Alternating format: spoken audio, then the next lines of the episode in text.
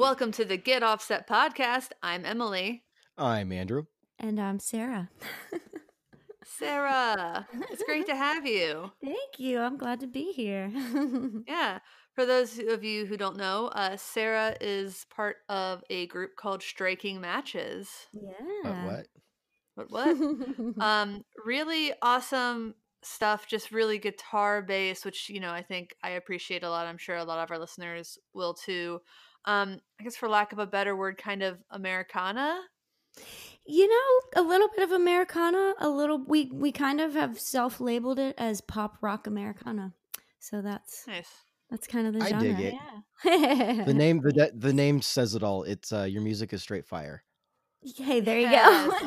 Hey, Thanks. No, it's it's I it's got a really. that. I, I've been listening to it all day today, and uh, Oh, admittedly haven't heard of you guys before because I'm Yeah? more into the uh, rock metal scene. totally.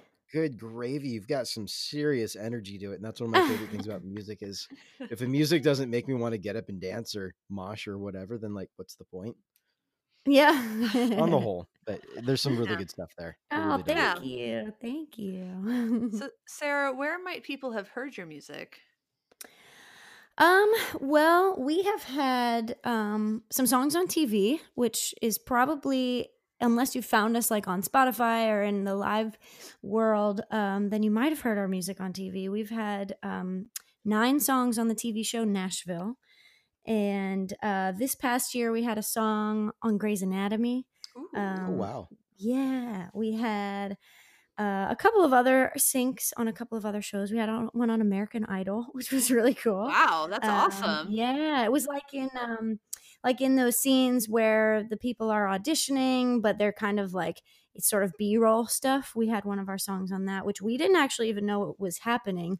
A lot of times it's happened to us once before where um they license the song for the span of the season and if they use it, they use it. And the first time they didn't end up using it. So the second time they did end up using it, but we didn't know. And Justin's parents were watching and they were like, oh my God, your song is on the show. and we had no idea. So uh, Justin's mom left him this like amazing voicemail that we ended up putting on our social media because it was so funny. um, so it was really cool. So um, we've had we've had some songs in the sync world. Um, and then other than that, we're just on, you know, iTunes and Spotify and all that good stuff. So Awesome. Yeah, I well, um just for the listeners, Sarah and I actually went to college together. We were in the same freshman dorm. yeah. Though I knew you played guitar and I knew you were much better than me, so I was really afraid of you. Oh no. I was like, "Wow, she's a very good guitarist." Oh. yeah. well, thank I'm better you. now than I was in college, but uh I mean, yeah. we all are. I hope. I hope so, yeah. If you aren't getting better, then exactly. What are you? sad. doing? Yeah. Yeah. if you aren't getting better, you're getting worse, probably. Yeah. Probably. Yeah, that's a good way to put it. I like that. I know before the episode we were talking a little about your your gear and your sort of minimalistic approach to it. I'd love to hear a Mhm. little bit more about that. Yeah, um, I have always had a minimalistic approach to gear, and I don't know if that just comes from um just I think I'm the type of person that like once I find what I like, I, that's it. And I'm like I don't even need to know a lot about it. I just know what I like, like wine, for example. I know what I like in wine. I don't know a lot about wine, but I know what kind of wine I like. And I think I'm that way with like pedals and things like that. It's just I know what I'm looking for. I know what I need to get me to the place that I want to go. And that's all I want. That's all I want to have to carry with me. We travel so much that like having a massive pedal board is hard for me. I'm a small person. and so I Mhm. like to, and two, like the more stuff you have, the more stuff that can break and go wrong. And I've had that happen too. And it's just like, which one of these is not working? So when I started to just like take exactly when I started to just take stuff away and really only use the stuff I needed, then I found myself in a much more peaceful place. Awesome. Um, yes. So I play about probably 99% of the time I play a Gibson SG. Um, Gibson has been very, very good to us over the last year and has just been super supportive of us and of me, especially being a female guitar player and all that. They've just been really cool. And so I'm pretty much SG all the way. I have uh, a white one um, because I used to actually be like all telly all the time. Justin played a strat, I played a telly. That was the deal. Justin is my duet partner, by the way, um, which we can talk about that later. But um, and we we were making our first record, and it was produced by T Bone Burnett, who's amazing. And Oh yeah. I started to play a lot of slide around that time, and so he was like, you know, you should be playing an SG, and you should get a white one because Sister Rosetta Tharpe had a bright white one, and I was like, well, okay, she's like really awesome, so I will. Um, but I honestly just have an SG from Guitar Center, and it's so rad. I love it. Um, I love the tone, and then I just got a new one. There's a new 2019 Gibson model. Um, and it's this Mm. like really cool blue. I think it's called Blueberry Burst or Blueberry Fade. One of those, something to do Oh, with blueberry nice. um, but it is also really cool. And so those are my guitars. Um, my pedals, I just have um, I got a Boss tuner, you know, and then I have an OCD. Overdrive, Yep, those OCD overdrive, uh, an MXR reverb, and a Pog octave pedal that I use on a couple of songs, and that is it. Nice. And then I have a near my amp. I did have the speaker altered, so I have a larger speaker in there, um, which makes it a little heavier. But uh, it, I think the Blues Junior sometimes is a little bit boxy, and having this new speaker is has taken away the boxiness. So, um, but that's it. That's all I take with me. That if you can't make that sound good, then you're doing something wrong. That's a solid little setup. Mhm. yeah. Yep. So that's that's my minimalistic approach. Nice. Love that. I dig it. I, I in a in a strange way, I envy that because I'm on the opposite end of the spectrum where uh, I tend to act like uh, overkill is the best kill, Mhm. and that's gotten me in trouble before. I'm like, we're we're going on in five, and my giant wet dry wet stereo whatever, and there's a one dead patch cable, and I've only got one backup, and I hope it's long enough to. f- And so I've I found myself more than once like right before we go on like kicking my pedal board. Like oh yeah, I've done to- that. to figure out where the where the the crackle is. Yep. I can't say I recommend it, but Yeah, I think last time I played a show, I brought two pedals, a volume pedal, and then the Moon Canyon because it just has overdrive, reverb, and delay, and they all sound great. I'm like, I don't want to screw with bringing even my smaller pedal board. I just want the one pedal. I'm Yeah. not playing a lot of songs. That's it. Yeah. Yeah. The only thing I miss is a volume pedal. I haven't had one of those with me in a long time because the setup that Justin and I do is so uh, we need our feet because Justin's playing guitar and a kick drum, I'm playing guitar and a kick tambourine, and so I can't like use the volume pedal while I'm trying to do the tambourine, and it's so heavy that I just took it out. But I do miss that having that ability to just like give yourself a little extra, or kind of fade in and Mhm. out. I kind of miss that. I've had to learn to do it with my hand, which is fine. Um, but I do miss the volume pedal. You just Yeah. reminded me. Oh yeah, there. I I get. Uh, you said you play the tambourine with your foot, and he plays the kick. uh huh. Yeah. Yeah. hmm Yeah, that would be a little much. Yeah. It's a lot. A lot of moving parts. Yeah, unless you were sitting down, I don't know how Right. you would Yeah, maintain your true. balance. yes.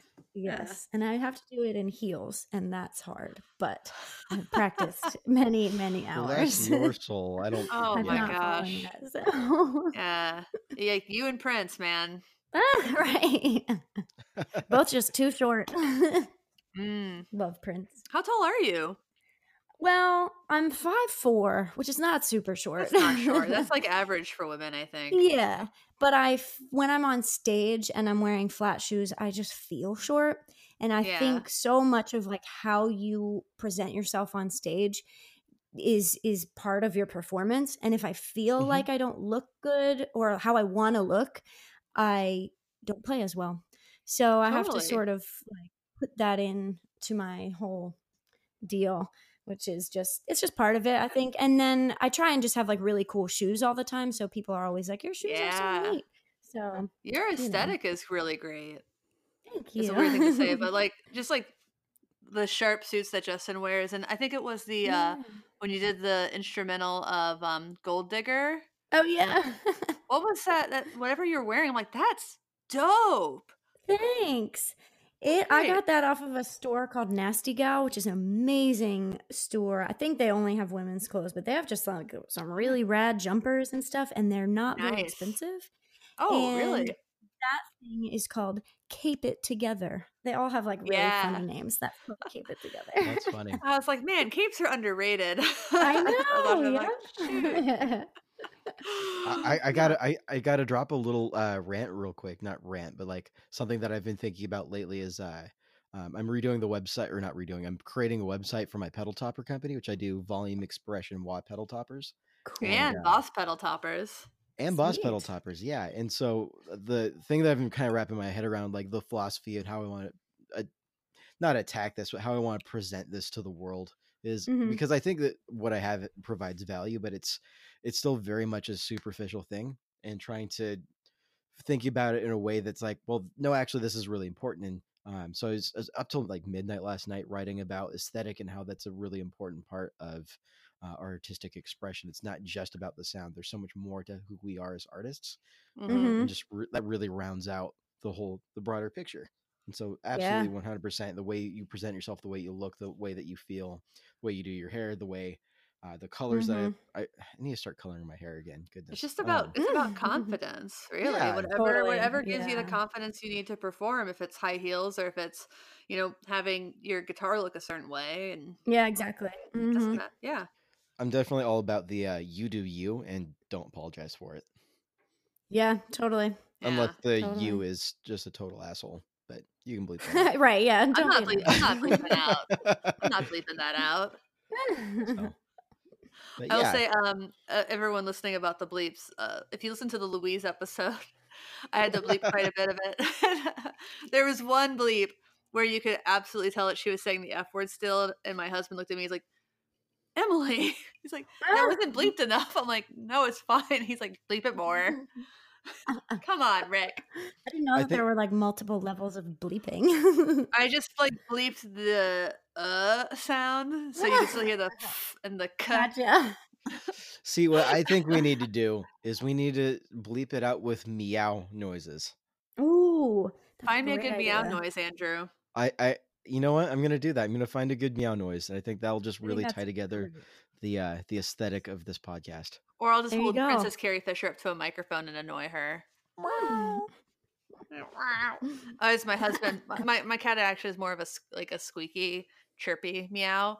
But my Oh. husband always does the, the best imperson, uh, impression of her meow. And it's "Ah, ah." I don't think anybody wants that. Yeah, we don't really need to blow out the tweeters on anybody's sound systems.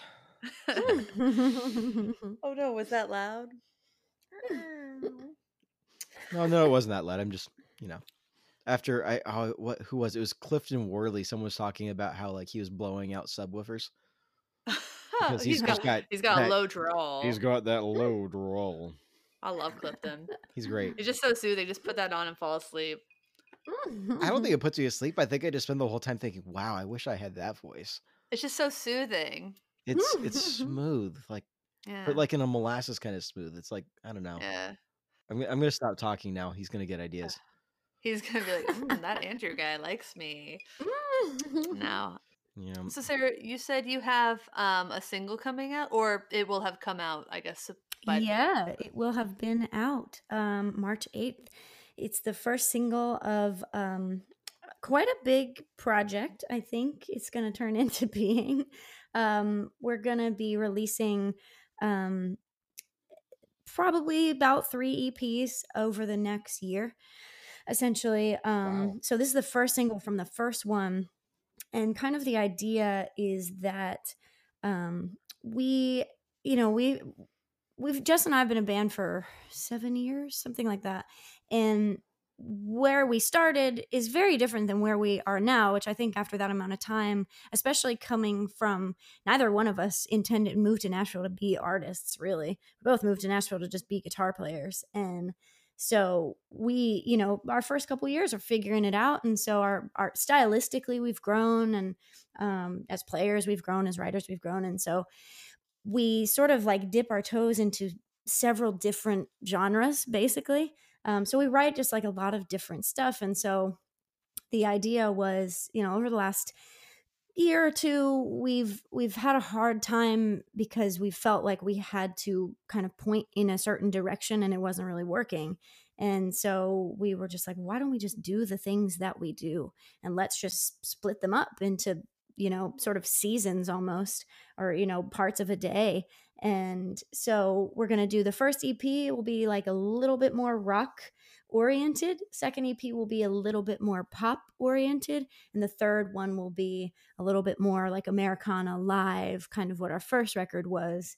Um, and, you know, it'll be a lot of, there'll probably be a couple like seven minute songs on that one. And, um, but we really wanted to just kind of give our fans the opportunity to hear all of the things that we do instead of trying to go in one place and have that sort of be like playing with an an arm behind our backs, you know? Um, so, and the way that people listen to music now anyway, we just felt like, let's just let's just pare it down. Let's not do a whole record at once. Let's do three eps that will become a full record of all of these different styles that we feel like we we can do. And so that's yeah. what we're gonna do. I mean i i know i already said this but i love that. I think that's just such a great idea. Um I, the idea of just making it so that there are these cohesive sounds, but also almost not trying to overdo it. Like exactly, yeah, mm-hmm. I think it's kind of perfect, and it reminds me of something I, have tried to do before. Um, working with other artists, like how about mm-hmm. you just do an A side and a B side every month instead of trying to do one right. album all at once. Mm-hmm, exactly. You know that you know that makes you think of like when an artist like kind of locks themselves into a sound and then they release an album that's got a different even it doesn't even have to be that different. It's just a different take on things. There was like, oh mm. well, I like the first album better. They suck. They sold out. And, and, I think I know. that really bothers me. It's one of my pet peeves. I think of, and it, it's hard. I mean, I try and and look at it from both sides of the coin because obviously, like I'm an artist, but I'm also a music listener and I'm a consumer, and so I try and see it from both sides because I think I can be like that too. But like from the artist perspective, it's so hard to just be like okay, I'm just doing this one thing and the, the, X people liked that one thing, but then there's all these other people that might like this other thing. Yeah. And so to, to to not even allow yourself to be that kind of artist, I think would be I don't know if I could do it. I mean, as a listener and a fan, um, I love it when artists change things up because I don't want to listen to the same record every exactly. three years. Yeah. Like what mm-hmm. I love mm-hmm. about um like people like Prince and Elvis Costello is that mm-hmm. they have so many different genres. Like, oh, I'm kind right. of in a mood for for for funk, so I'll put on this Prince record. If I want more rock, right. I'll put on this Prince record. If I want some New Jack mm-hmm. Swing, that one. Like, and yep. it yeah, I think it just enables people to um have a deeper relationship with your music. Exactly. I mean, I'm yeah. not opposed to like having like the having locking yourself down into a sound. I think that's totally fine if mm-hmm. if that's the kind of thing that the artist wants to do because then they're totally. they're still inspired, Absolutely. they're still getting mm-hmm. getting to it and it's I think it becomes a problem when it's like, "Oh, well you've you've locked yourself in here. Now you're kind of stuck." And mm-hmm. that's where exactly. when we when I get the sense that the artist is is tied down or just is stuck right. in a rut, that's when I uh, mm-hmm. That's problematic. I think we got to give our artists permission to step out of the step out of the box a little bit, think outside yeah. the bun, yeah. like Taco Bell. Yeah. oh my gosh. exactly. It all comes back to Taco Bell. Mmm, crunchy. I'd be fine with that. Or cheesy. Sawdust. There you go. We're both. I like Taco Bell. It's. I haven't been to Taco Bell in many, many years. yeah, it's been a while. There's so many alternatives out here. Taco Time is great. I don't yeah. think I've been to Taco Bell since I've had access to Taco Time. What about Del Taco? You know, I've got an interesting history with Del Taco, but we can get into that another time. to be honest, I don't like Taco Time. I've never even heard of Taco Time. I like it for what it is. Uh, it's it, like a cleaner Taco Bell. I like it oh. better than Chipotle, hands down. Oh. Mm. Um, not. Yeah, that's a place I haven't been to in years. Yeah, I kind of stopped going after everybody got sick. yeah, exactly. Yeah, exactly. um, yeah, I won't, I won't touch that if I have a choice. After like the third or fourth time, like once I'm like, I'll forgive you. Twice, maybe not. Three times, you're. I don't. I don't want to do that. I don't want to put my body at risk. What everybody seems to forget is like Chipotle was owned by McDonald's at one point in time, I don't Yeah, think they still are, but like they, st- I feel like they still run it kind of. Mm. It like it is a fast food chain, and so Yeah, yeah, for sure. people just get fooled and lured into into the whole like, oh, it's like this is this is good quality food. Not to say that it's not, It but like, is. It- I mean, it was like higher quality. but like let like let's be honest with ourselves. It's still fast food. I don't know. It is fast, but fast doesn't have to mean bad. It can just mean like uh well operated and well run. Like think about food trucks. People love food trucks. Is that not fast food? Yeah. I mean, I guess that's fair. I don't know. Like is Mas Good point. Tacos fast food? Oh, good point. Mm. Oh my god, Mm. Mas Tacos. I mean, fast food has its place, like In and Out, best burger chain in the nation. I still think you're wrong.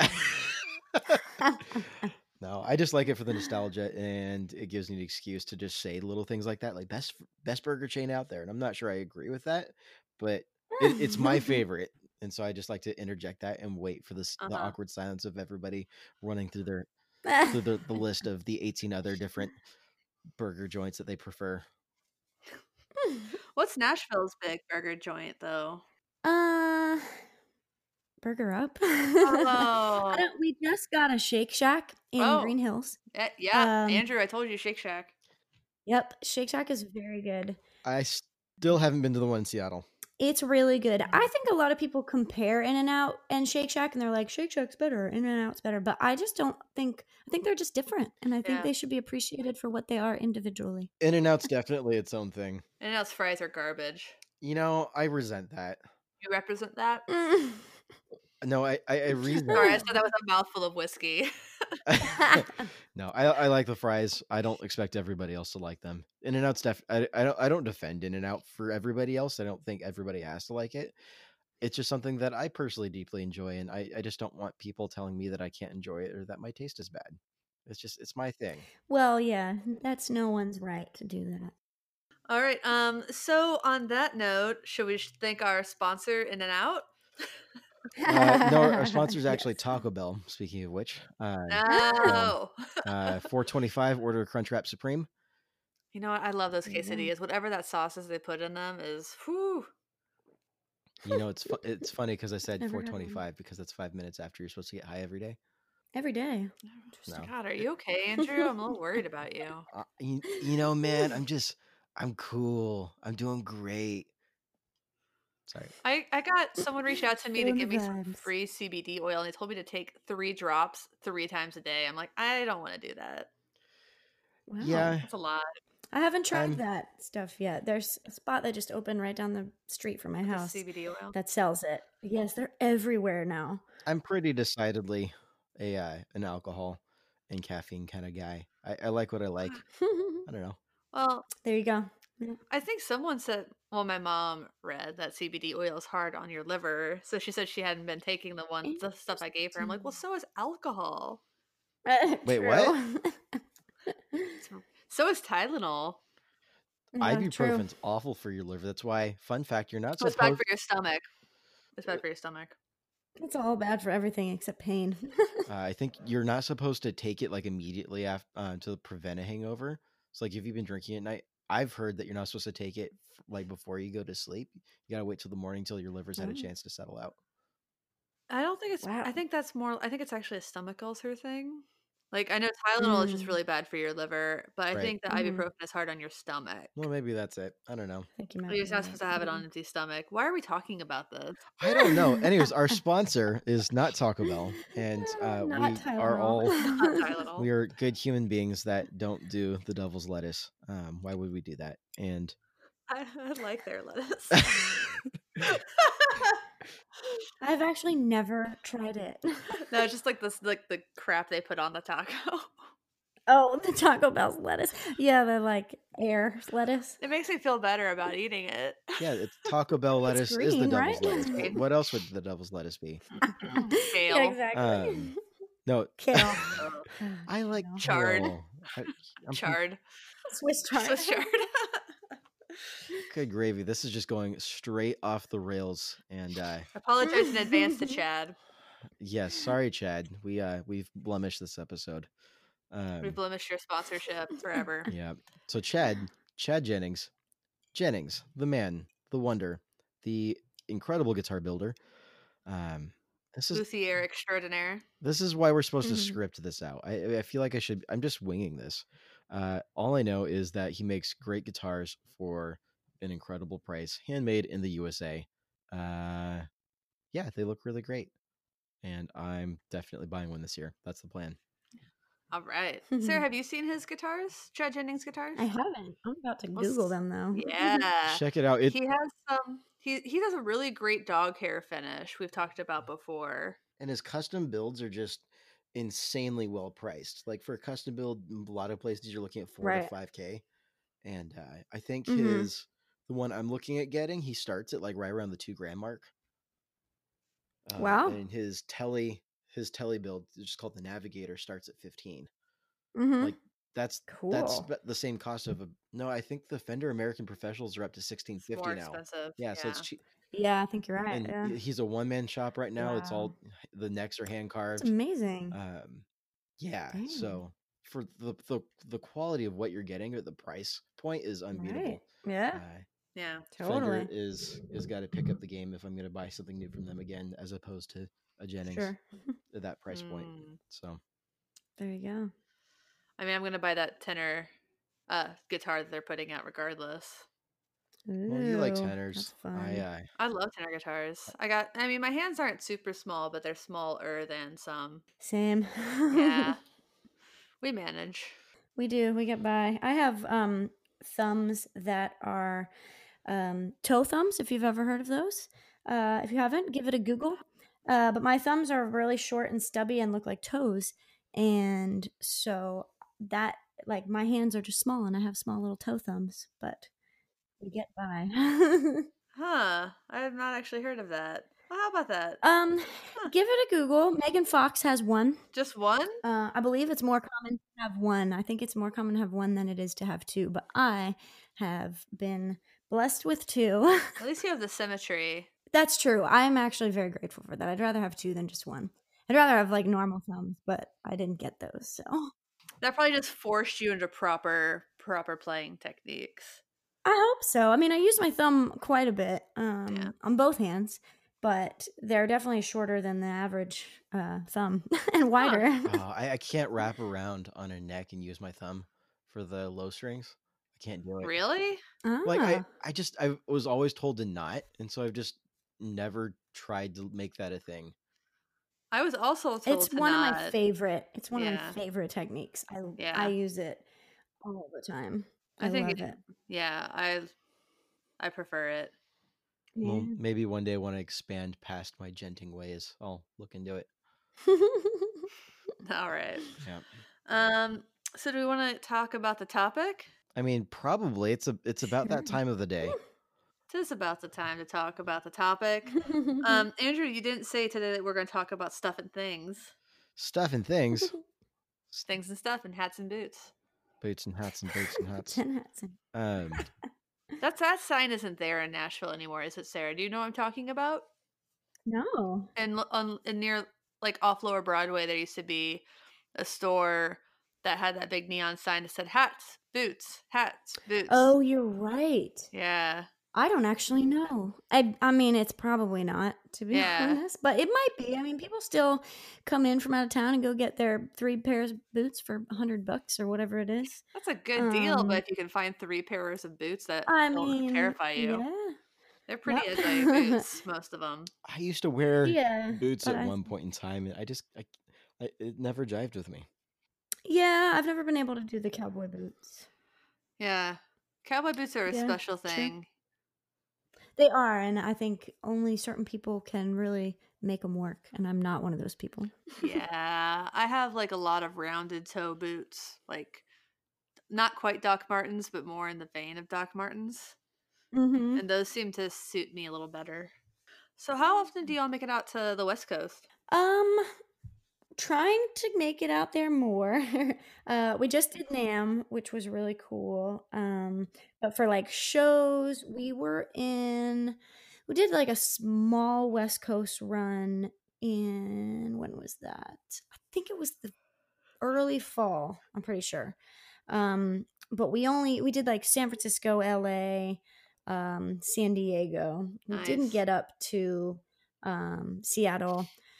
Or Portland or anything. It's been a couple years actually, so we're way overdue Ah. for getting back there. But I th- we're now with all the new music coming out, we're starting to work on the tour dates. So hopefully soon, hopefully before long. Awesome. How was NAMM? I think that's what you were talking about when Andrew joined. Yeah, I mean, it was really, really cool. We went two years ago and it was a little overwhelming for us. Um, there were just so many people, Mm. and we were literally only there for one performance, and it was just like a lot.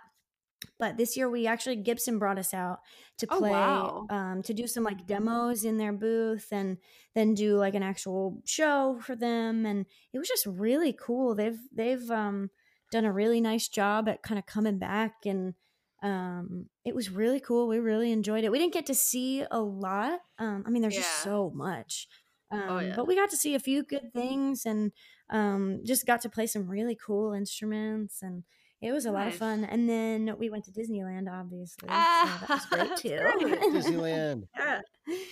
yeah it was a good time I'm hoping to go to Disneyland soon. I think that's the plan. When the kiddo's a Nice. smidge older. I think we're going down to California sometime this year. Oh, that's right. That's right. Yeah. So Yeah. That's the tentative plan. There may or may not be a Disneyland trip involved. Yeah. Hmm. I might try to do summer. I might try to do summer NAMM this year in Nashville because I've been needing, needing Nice, to get back to Nashville. It's been five years. We oh, actually four years. wow We moved away about four That's years ago. crazy. Yeah. wow yeah keep me posted i'm sure we'll be there Yeah, totally. Get in with those Dwarfcraft peeps. There you go. Yeah. Yeah. So, shall I I let's see here. I have one question because I heard a hint of something earlier this episode and I wanted to flesh it out a little bit and so I'm just going to ask a really pointed and very obviously um it's I'm going to be I'm going to provoke a response here that I think I'm going to get very intentionally so. Um All right. So Sarah, what is it like I'm being married to your bandmate? Because I'm just going to assume that you guys are Well- obviously together. We're not married. uh yes, we're not married, but uh we are together. And I I mean, I think I think I don't know. It's great for for me and us and it really works. I think the my favorite part about my and our career is that we get to go through the highs together and we go through the lows together. That's So we're never alone in any of it. There's always somebody to celebrate with. There's always somebody to commiserate with. Um, there's always a travel buddy. You never have to, you know, take these flights and do all this stuff alone. Which I never wanted to be a solo artist uh, or a solo anything. Like I did give a solo career a go before I moved to Nashville. I was like, I don't want to do this. I don't like it. I'm by myself. I hate it uh, because I grew up playing with people, which I think we'll get to in a minute. And so being able to have a career with with your person is um, great. I don't know that it's for everyone. You know, I think pe- some people are very like they need their thing and they're on their own and they're doing their thing and then their person is doing their thing and then you know they see each other at dinner every night and that's cool too um, i think everybody's different in that way but i think it definitely works for me and it works for us and it's it's my favorite part about what we do is the fact that you know we get to do it all together Aw. That's very heartwarming. That's awesome. Yeah. yeah It's always nice to see people So who can go. like who can who can actually do that together because I know some people just could not could not like work with their partner. Yeah, for sure. For sure. And I think, you know, you you see it happen where people do and then it doesn't work out and all of that stuff and I think I don't know, I've never been worried about that part of it. It's just well, of course it's going to work out. It's all fine. Yeah. Um and I but I think we also just we really rely on each other to to get through stuff and to um you know, get on stage every night and we use each other as as help up you know and i think that's part of it too is knowing how to how to have that balance and all of that so Aw, that's great. I actually didn't realize that. Yeah. we don't make a thing out of it that's the that's the main thing is like it's not part of our some some bands that are that way make it a part of their whole thing, which I think is great and it's cool, but it's not the thing we want everyone to focus on. Oh yeah. So for us, it's sort of like a if you know, you know, and that's cool. But if you don't, that's cool too. And if you want us to cut that, we can. no, it's cool. Oh. All right. I was just asking the point question. I, I it, something you said earlier made me think that like you you guys weren't together, but people would assume that that was a thing all the time, and that was I I just completely misread that. I- I know what who was it like Iron and Wine. I think that was their dynamic because they weren't together. Um, I think that was the band name. Oh yeah, right. Um, Wait, are there two people? I I thought Iron and Wine was just Sam Beam. I think there's only one in Iron Man. Right. What band? I for Civil Wars maybe was that it? Civil Wars. You're thinking of the Yeah. Civil War. Oh right, yeah. Civil Wars. Everybody thought they were together, but they were like both Right. married. Yeah, let's not. Yeah. And I just I Yeah, no, we don't need to go A little awkwardness there. They're not a band anymore for a reason, I assume. I know. well They were so good. Yeah, I have no idea. They were so great. Yeah. But yeah, I mean there is that. I think it's it's like usually one way or the other. People assume that we are, or they assume that we're not. Um, but they always ask and we always just tell them whatever we feel like on that day. sometimes we tell them and sometimes we like make up some story and Oh, I like that. that we're arch enemies and it's a good time. We actually just we hate each other so much. Yep, we've Uh, used that one. where the music comes from. Oh, I yeah, sometimes people will they'll say like, "Are you married? Are you brother and sister?" And we'll just say both. Well, what- You're not that far south. What happens in Alabama stays in Alabama. exactly. Woof. Okay. I'm glad we don't have any listeners in Alabama. Yeah, that. we did, we're about Not to lose them. yet. Oh, it's not like that's the first time that joke's ever been made. Eh, does that make it okay? Well, All right, we I apologize on behalf of everything that everyone has just said. I am. I I'm just a doofus. What can I say? I'm just That's a. not the worst joke. I'm a grade A doofosaurus. It's gonna be my next band. So. Grade A Doofosaurus playing at Ooh, Bonnaroo. yes. Playing at the other tent. That's that's actually going to be the Yeah. name of my new solo project. Grade A There doofosaurus. I love it. It'll. I'll, Mine is uh yeah, that's a good one. I'll one. play for kids' birthday parties exclusively. Oh, that would be good, Andrew. That is good. It's such a good market for kids music in Seattle. That would really. Caspar. Baby can't can't play every gig. A. It's a real person. I, I believe you. Cool. I, I That's will take your word for it wholeheartedly. Is it's the guy from the Presidents of the United States of America. He started a kids Oh, thing called what? Caspar. Oh. Babypants. Yeah, Dang. yeah. Huh. That's a that's a career played- shift. Interesting. He's played our events. Hmm? I didn't. Well, not like the events I've worked.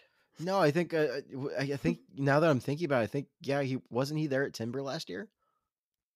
No, he wasn't at Timber. He was at Chomp. Huh. It's that free festival in Redmond in Yeah, August. yeah, yeah. That's crazy. Oh. Small world. Well, speaking of Sure. kids and music, Oh, th- Good there's one. our segue. segue. Yeah. Wow. dang. I, I, I was getting there. impressive. Uh, it took a little longer than I anticipated, but I was I was intentionally building that up. So Sarah, um, the one thing I really knew about you when when Belmont started, and I I don't know why I knew this, but um, was that you were part of a School of Rock program. I was. Um, so the School of Rock, probably the reason you knew about it was because I was like gone all the time, and everybody was always like, "Where'd Sarah go?" uh, like I would never go to any of those. They'd have like the Heron Hall meetings, and I was never there because I was gone like every weekend Oh, there were um, meetings for this thing. I think so. there were on our floor anyway. They Oh, always yeah, had yeah, yeah, But we were in the basement, so it was weird in the basement. the basement was the Uh. easier place to sneak boys into. There were like eight of us. You know, I don't. I was so worried about getting in trouble that like none of that was happening in my dorm. Oh, that definitely happened Like, in mine. Yeah, I don't even remember. I I think was there was right by one the girl that stairwell, was, so it was was easy. that way. Oh, easy, yeah. All you I think that- I mean, you definitely could have snuck people in and out the window, but What did you say, I, Andrew? I called you all heathens. Why? okay. Oh my goodness, my my poor little sheltered soul. That never happened at my undergrad. um. So So uh yeah, that that that might be where that might be where, but um it was that or like that big Facebook group. Oh, true. Yeah. Yeah. True, true. Um, so uh, well, with that said, so I was a part of this um program called the at the time it was called the Paul Green School of Rock. Now it's just called School of Rock. Um, because Paul Green sold it. Um, but this program started in Philadelphia um, in I want to say the late 90s or early 2000s and they started to open basically like franchises kind of. Mhm. And the first one that was not in Philly was opened in my hometown of Downingtown, which is about 40 miles west of Philly. Um, and I joined the program as a student.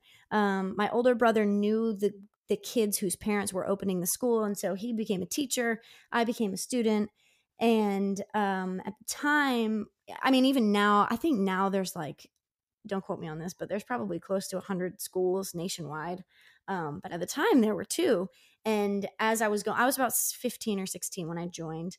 Um, and so they had the main school in Philadelphia and a program called the All Stars, which they still have. They're just all sort of regionally based, and they do um, they do less than they did when I was in it. So when I was in it, um, got into this All Stars program, and we toured all over the country. We played with Jon Anderson from Yes. We played with John Wetton from Asia. Uh, some of the kids played with Peter Frampton. I didn't get to, which I was very sad about that. Um, but so this program basically, you'd go in for like your weekly lesson, still this way, you go in for your weekly lesson, and then there are several seasonal shows. So, like, my first show was funk and reggae. And so you get assigned like five funk and reggae songs, and then at the end of the season, you put on a show. Oh nice. And so that was kind of the deal, which, and I think there were like two or three seasons essentially a year.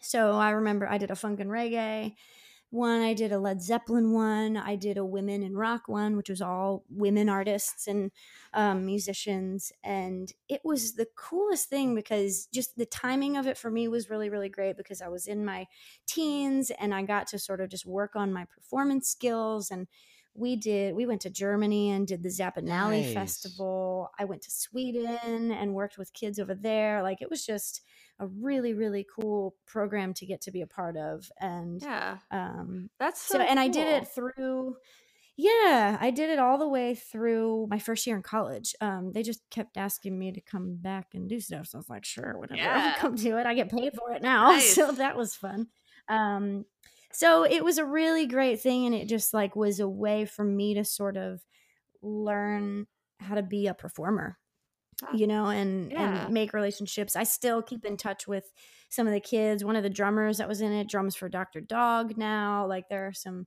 uh one of the bassists she plays with adrian belew like there's just some cool stuff that some of the the kids that i went to the school with at the time are doing and so um, it was really really cool and just um, to have that kind of a music education where which was barely based on theory and mostly just based on being creative and learning songs. That's what you did in your lessons. Yeah. You learned how to play the songs. So, it, like that's where I learned to play slide. And with other people.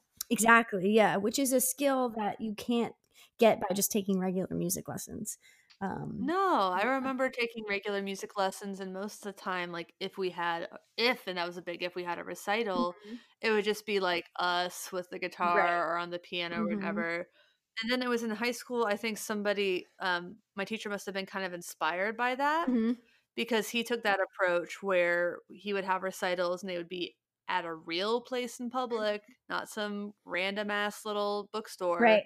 but like yeah like outdoor concerts that were a big deal and there'd be the people you were playing with were like other students and that was just so so cool and especially um i feel like if you're not in like band right. or like if you play guitar like maybe you get to be in jazz band Right. hmm but other than that like there's not really any structured opportunities to um, learn how to play with other people Exactly. hmm Yep. And I think Yeah. that just that skill, especially if you want to go into music, you've got to be able to play with other people. And um, so having that from a very early, early age was, I think, really, really great for me.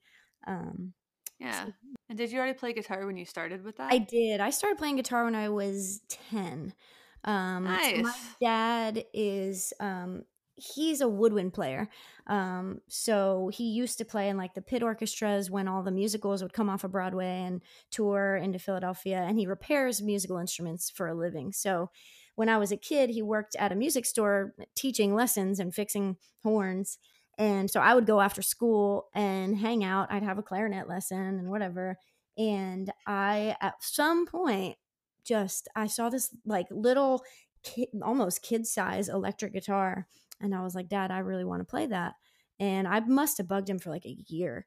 And finally, he bought me an acoustic guitar. he was like, You're not getting the electric, you're getting the acoustic. That's the way it is. Aww. I was like, Fine. I was like, If you stick it out, you can have an electric in a year.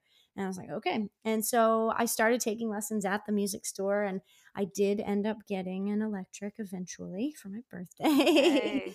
And then kind of just like took lessons on and off um, until the School of Rock thing happened, and then I took lessons but again they were they were less um you know there was no reading involved which i loved sight reading actually. That's one of my favorite parts about belmont. Is like i'm still if i can find something to sight read i'll do it.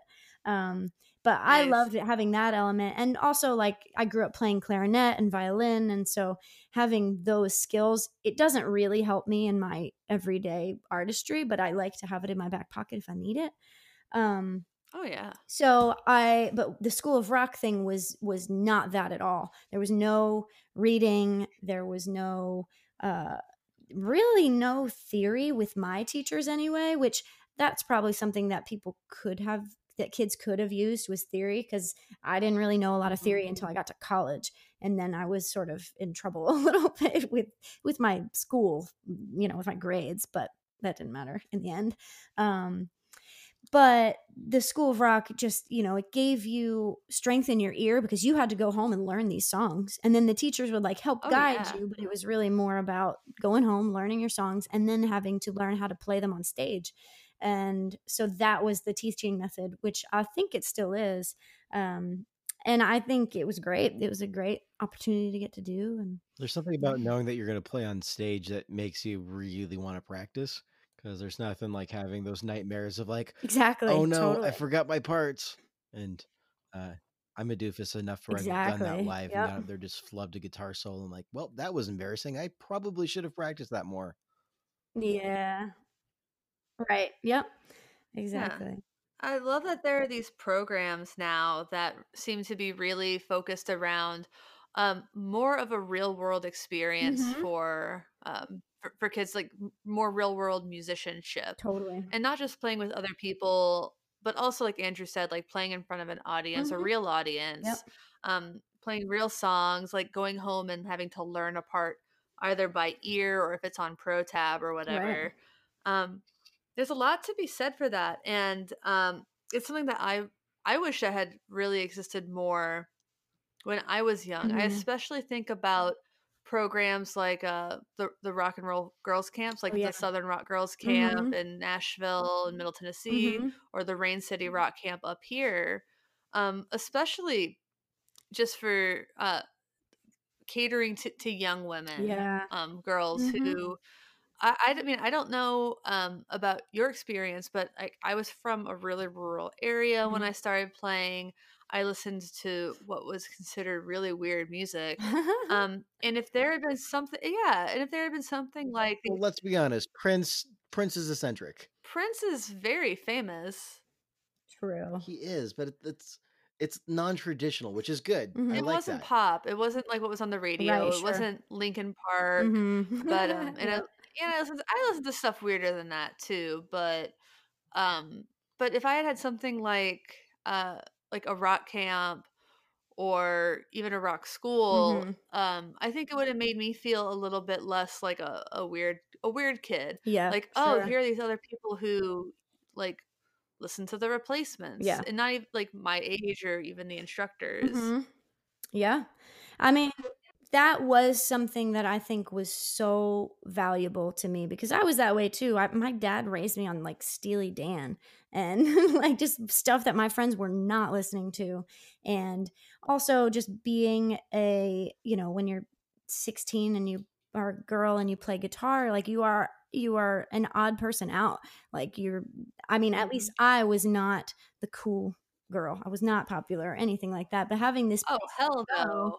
you know, where all of my friends were were also players and there was nothing odd or different about it. It was just we were all there doing the same thing, learning the same stuff and there was a community that I don't think I would have gone to where I am now if I didn't have that then.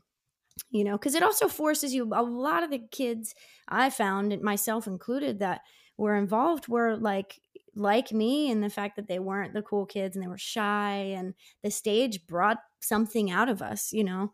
And so giving kids an outlet like that is I think so valuable and I wish there was more of it, you know. So the more stuff like that I see, I'm like how can I get involved and how can I you know be a Mhm. part of that because it's just so great and having lived it and I can see it's very visible to me the effect that that had on me.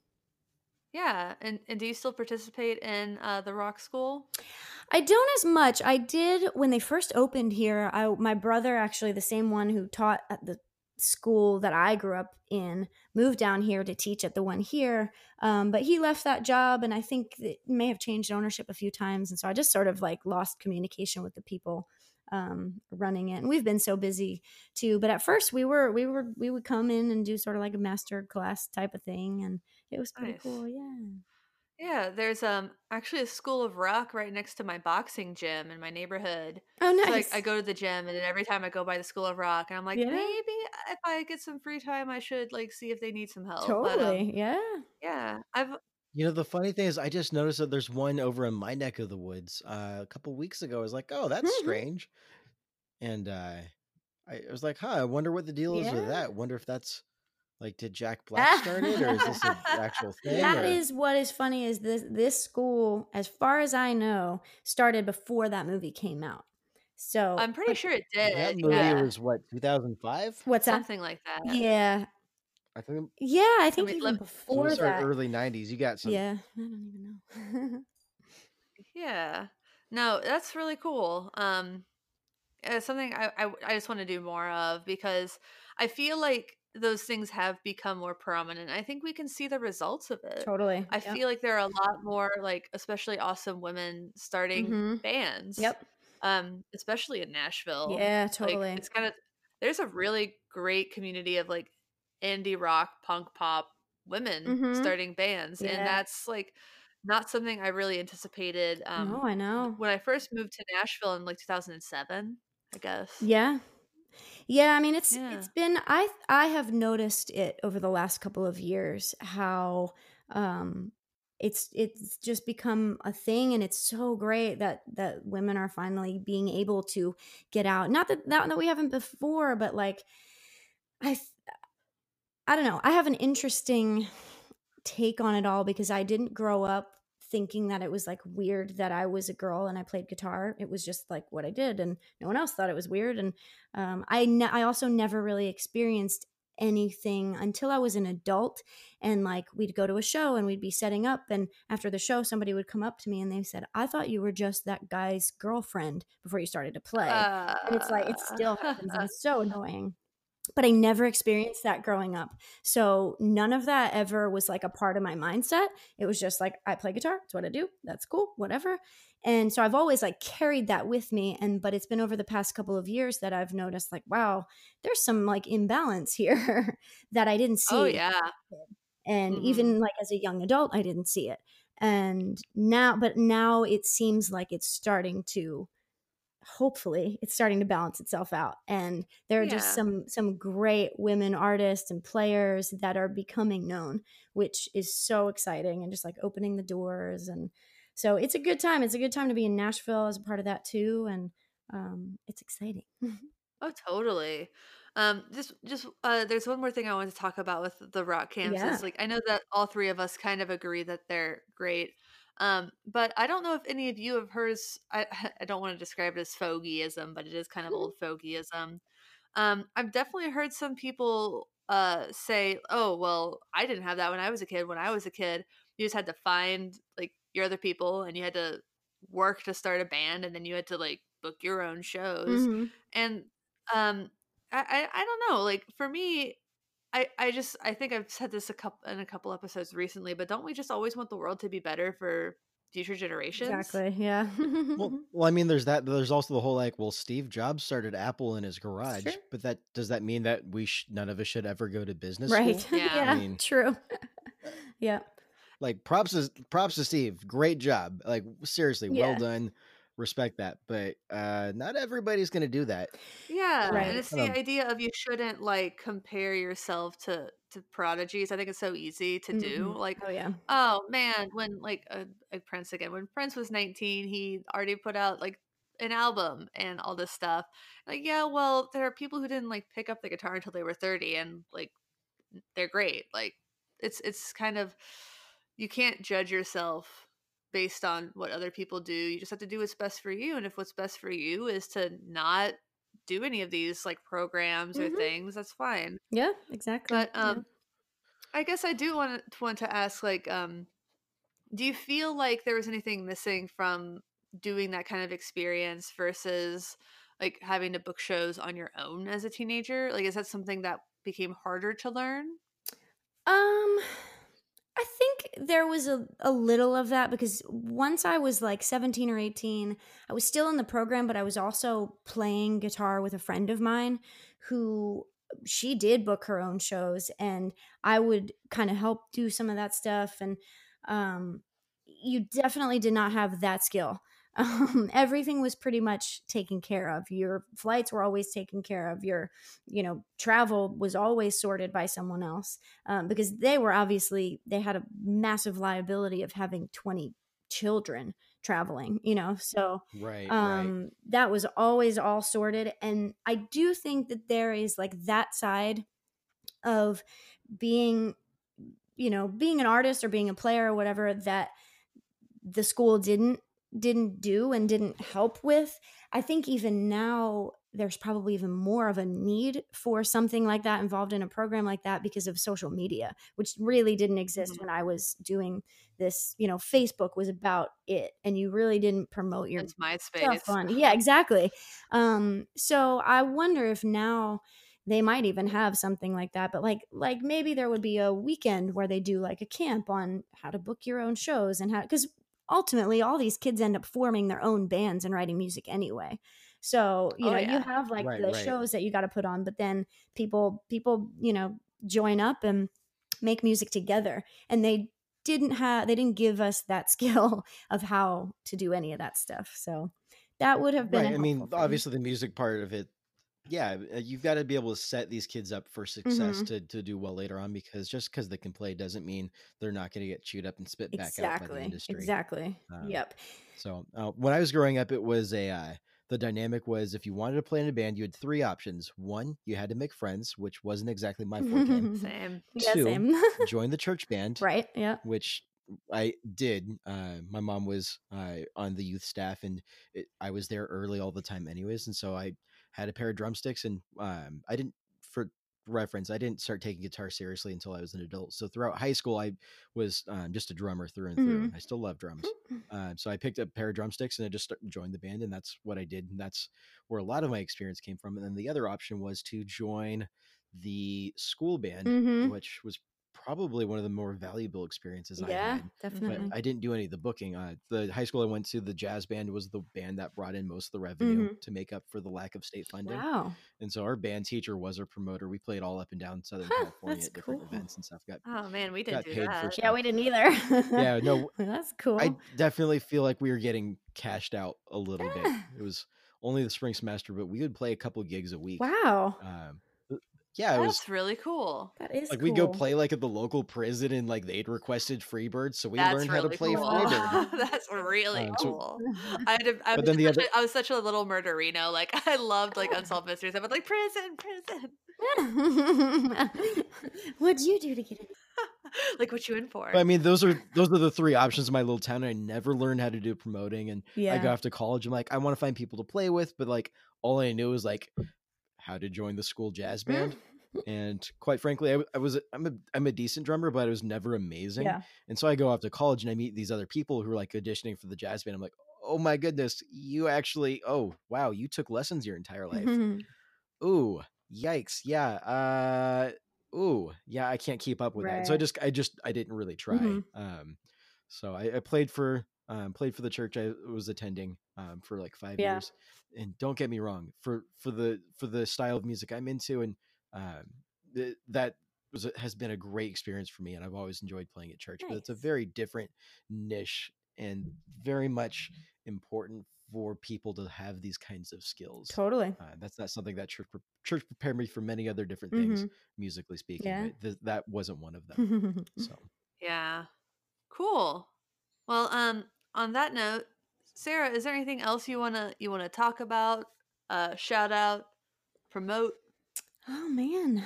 Uh this is your chance. this is my time to shine. Um I don't know. I think that's it. I think um we've we've got, you know, Instagram and Twitter and Facebook and all of that just at striking matches and we've got a lot of new music coming out this year and hopefully doing a bunch of touring very soon and all that good stuff and yeah. I don't suppose you'll be swinging through the Seattle area. We I'm sure we will. that. Yeah, I'm sure we will be uh eventually. It's been it's been a little too long since we've been up to Seattle, so I'm sure we will be.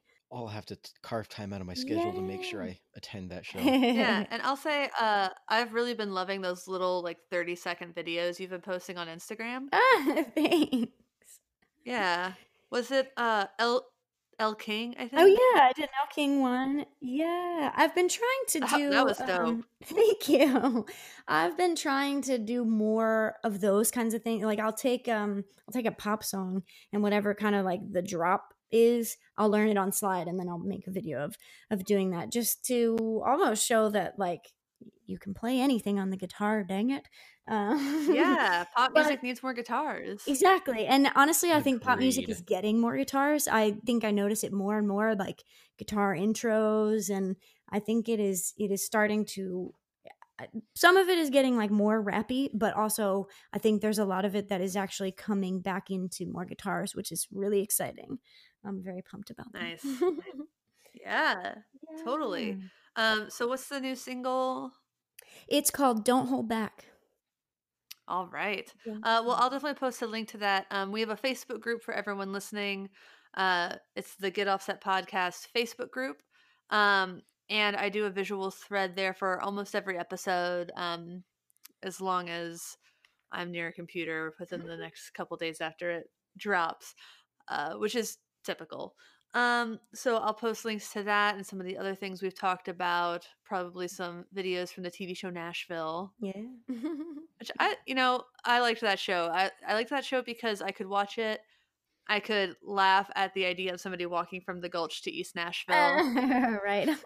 or like walking out of Fido and stopping at a coffee cart, right. Yeah. No. Yeah. and then I could call my grandmother and we could talk about it. Oh, there you go. Aw. Yeah, she I- loved that show. I really liked it, especially in the beginning. I was very into it. I kind of once it was off of ABC and I didn't have whatever the network it moved to, uh, I kind of lost it. But I mean, having the songs on there um, was really really cool for us, and like that show was huge in England too. And so now we've got this really great UK fan base, really thanks to starting with that show because they knew our songs that were on it.